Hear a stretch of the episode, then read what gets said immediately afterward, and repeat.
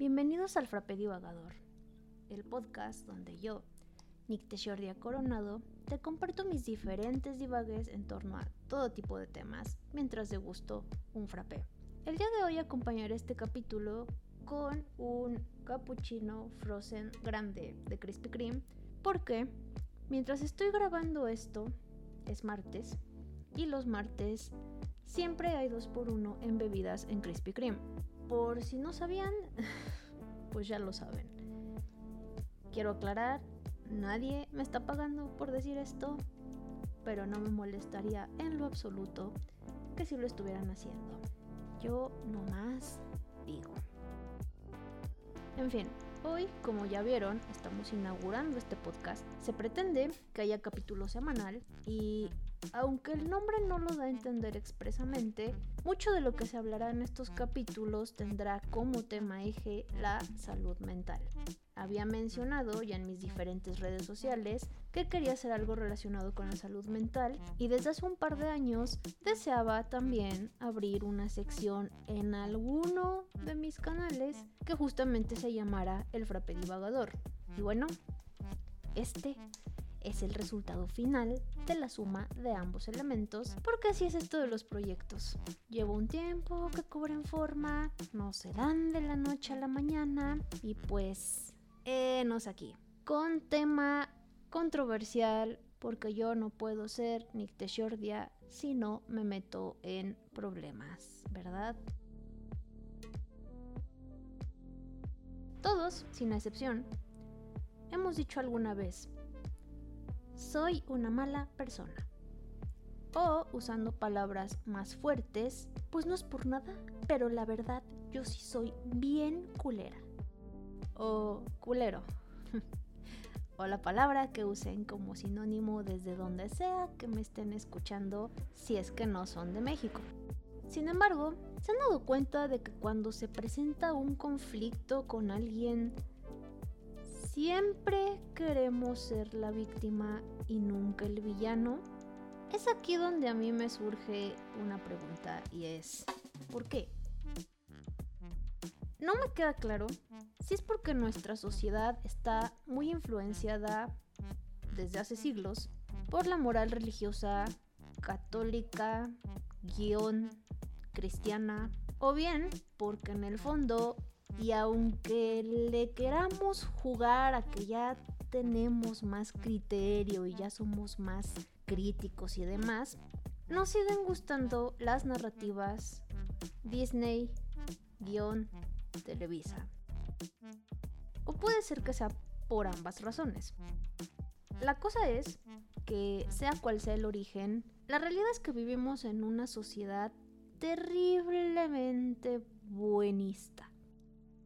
¿Cuántas veces no hemos escuchado la frase no te pongas a su nivel? O bien, es que demuéstrale que tú eres mejor. ¿Cuántas veces no ocurre que si sucede algo grave que conlleve abusos, maltrato o incluso homicidio, la gente siempre opta por mejor reducirlo todo a es que esto es una lucha entre buenos contra malos, quitándole así cualquier complejidad al asunto. Y sobre todo, ¿has pensado en todas las consecuencias negativas que esto trae? Yo sí, especialmente durante los últimos meses, y las conclusiones a las que he llegado han sido reveladoras, siendo la primera que no querer ser el malo de la historia hace que te autosabotes. Y es que en este afán por demostrar que tú eres mejor, terminas aguantando cosas que no tendrías por qué aguantar en primer lugar. O decides no defenderte y... ¿Sabes? Eso no solo desemboca en que abusen eternamente de ti, sino que sale hasta caro a nivel sociedad. Nadie le pone un alto a un bravucón. El bravucón va a seguir. ¿Cómo lo detienes? Confrontándolo.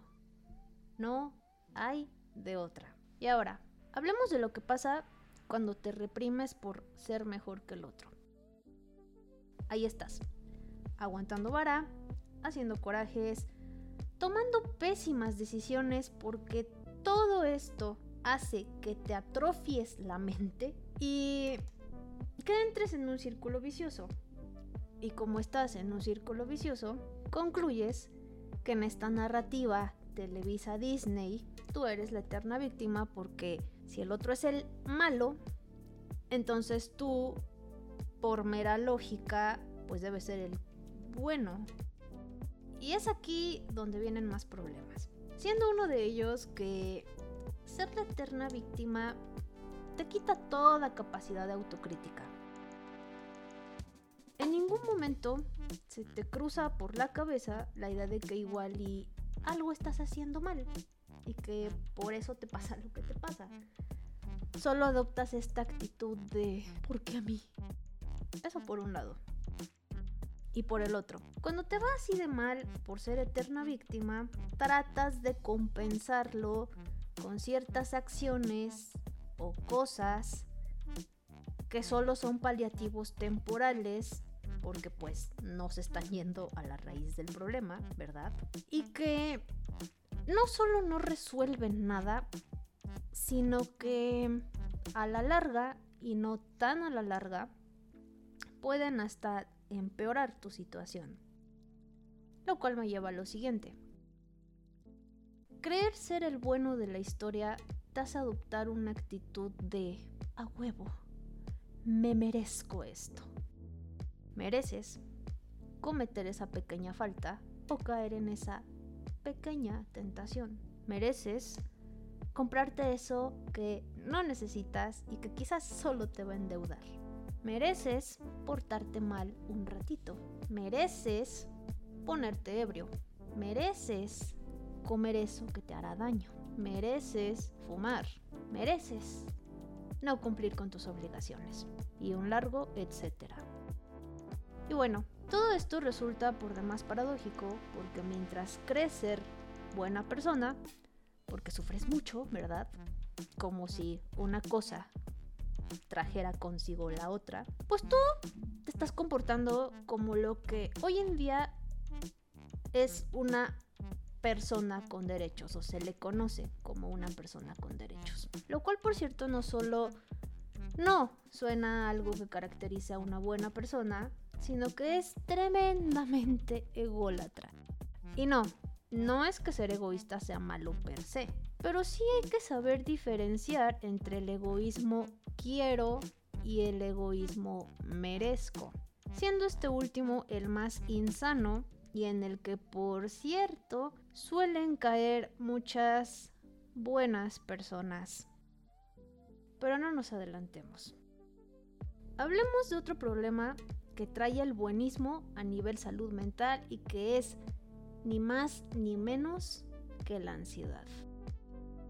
Y es que todo este mandato, por ser bueno, congruente, ético, moralmente intachable y demás, lo único que trae como consecuencia es que un error mínimo que cometas baste para que vivas con culpa por mucho tiempo, creas ser lo peor y no te perdones. Y no perdonarte trae a su vez más cosas negativas. No perdonarte, no aceptar que te vas a equivocar y no pasar página te genera baja autoestima y te bloquea. Porque vas a pensar que no importa lo que hagas, lo harás mal. Así que ahí estás, no permitiéndote amar, prosperar o hacer cosas que sí quieres hacer y que además también tienes la capacidad para hacer. Está cabrón, ¿no? Por todo esto es que quiero invitarte a que, por favor, aceptes y abraces tu maldad porque sí, estimado, la tienes. Todos la tenemos. No, no eres mejor que nadie, así como nadie es mejor que tú. Lo que define tu vida no es tu moral, son tus decisiones y las consecuencias que éstas conllevan.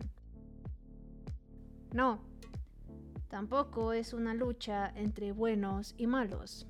El malo de tu historia, aunque te pese aceptarlo, tiene sus cosas buenas porque últimamente por algo es o fue parte de tu historia. Y tú, aun si estás convencido de ser el bueno, tienes tus cosas malas. Así es. Sin mencionar el incómodo hecho de que todos somos el malo en la historia de alguien. Incluso es muy probable que el malo de tu historia esté convencido de que el malo en la suya eres tú. Porque te voy a decir algo que casi nadie dice, pero que también es cierto.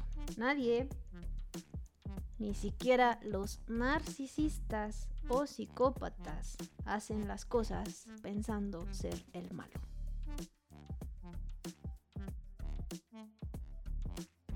Ustedes no están para saberlo, ni yo para contarlo, pero ahora que vuelva a mi canal principal haré un video sobre Amy Elliott Dunn, la protagonista de la novela de Gillian Flynn, Perdida, que a su vez inspiró la famosa adaptación de David Fincher protagonizada por Rosamund Pike. Amy destaca por ser un personaje claramente narcisista que justamente no cree que esté haciendo nada malo, porque en efecto, ni siquiera aquellos que sí hacen daño creen hacerlo. Y pues si nadie cree ser el malo, por default, todos son buenos. Y si todos son buenos, tan simple como que nadie lo es. Sorry.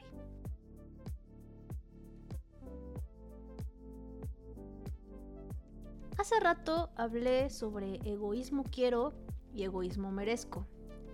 Estas clasificaciones del egoísmo, hasta donde sé, yo me las inventé. No recuerdo habérselas escuchado a alguien, vaya, antes. Y pues son mi modo de calificar al egoísmo sano y al insano, respectivamente. Decidí usar esos verbos en particular, acordándome un poco de la canción Me Voy de Julieta Venegas, la cual en una estrofa dice, es probable que lo merezco, pero no lo quiero y por eso me voy. Bueno, yo sin ser fan de la Venegas, porque pues la verdad no soy fan, lo siento, creo que al menos aquí da en el clavo. Yo, y hablo específicamente de mí, vaya, cada vez me convenzo más de que nadie se merece nada. Y eso engloba tanto lo positivo como lo negativo. Y es que el verbo merecer en su semántica conlleva una idea de mérito, el cual realmente no tenemos porque la triste realidad es que lo bueno o malo que nos pasa tiene que ver o con suerte o con decisiones, no tanto con verdaderos méritos. No somos especiales. No vinimos al mundo porque tengamos una misión. Nadie nos debe nada. Así que no, no nos merecemos nada en realidad. En cambio, por otro lado, querer conlleva deseos, objetivos, metas, propósitos, y todos los sinónimos que se les ocurran. ¿Por qué escogí, pues, los verbos merecer y querer? Porque el primero, a mi parecer, connota pasividad, mientras que el segundo, pues, connota actividad. Por tanto, los egoístas merezco, serían los que creen que el mundo les debe algo, mientras que los egoístas quiero quizás no lo pensarán o no lo verán así, pero igual irán a por lo que anhelan. Los egoístas merezco suenan demasiado a lo que dije hace un momento sobre las eternas víctimas, mientras que los egoístas quiero suenan más a personas que actúan. Y ese es mi punto. Asumirte imperfecto hace que te victimices menos y que, por consiguiente, pases a la acción. Pero sobre todo, aceptar que no te mereces nada mejora tu relación con muchas cosas. Con las personas, porque no solo dejas de verlas como el villano por no cumplir con tus expectativas, sino porque también les empiezas a poner límites. Con tus vicios, porque los empiezas a ver como lo que son, o sea, vicios, no premios, no recompensas, vicios, vaya. Con el dinero, porque dejas de gastarlo bajo la premisa de que te mereces algo y empiezas a gastarlo más porque simple y llanamente se te antoja ese algo. Pero sobre todo, aceptar que no te mereces nada mejora la relación contigo. Porque si te sabes malo e imperfecto, entonces aceptar que la vas a cagar hace que te castigues menos, te perdones más fácilmente, disminuya tu ansiedad y por tanto mejore tu calidad de vida, te permitas más cosas como fracasar o equivocarte, vaya, no más cosas en el sentido de libertinaje, sino en el sentido de libertad. Y por sobre todo, permite que vayas por eso que quieres. No, cuando te invito a que seas mala persona, no te estoy incitando a que delincas o a que abuses de los demás. Te invito a que abraces tu lado oscuro, dejes de lado los maniqueísmos, tengas autocrítica y actúes. Muchas gracias y nos escuchamos la próxima semana.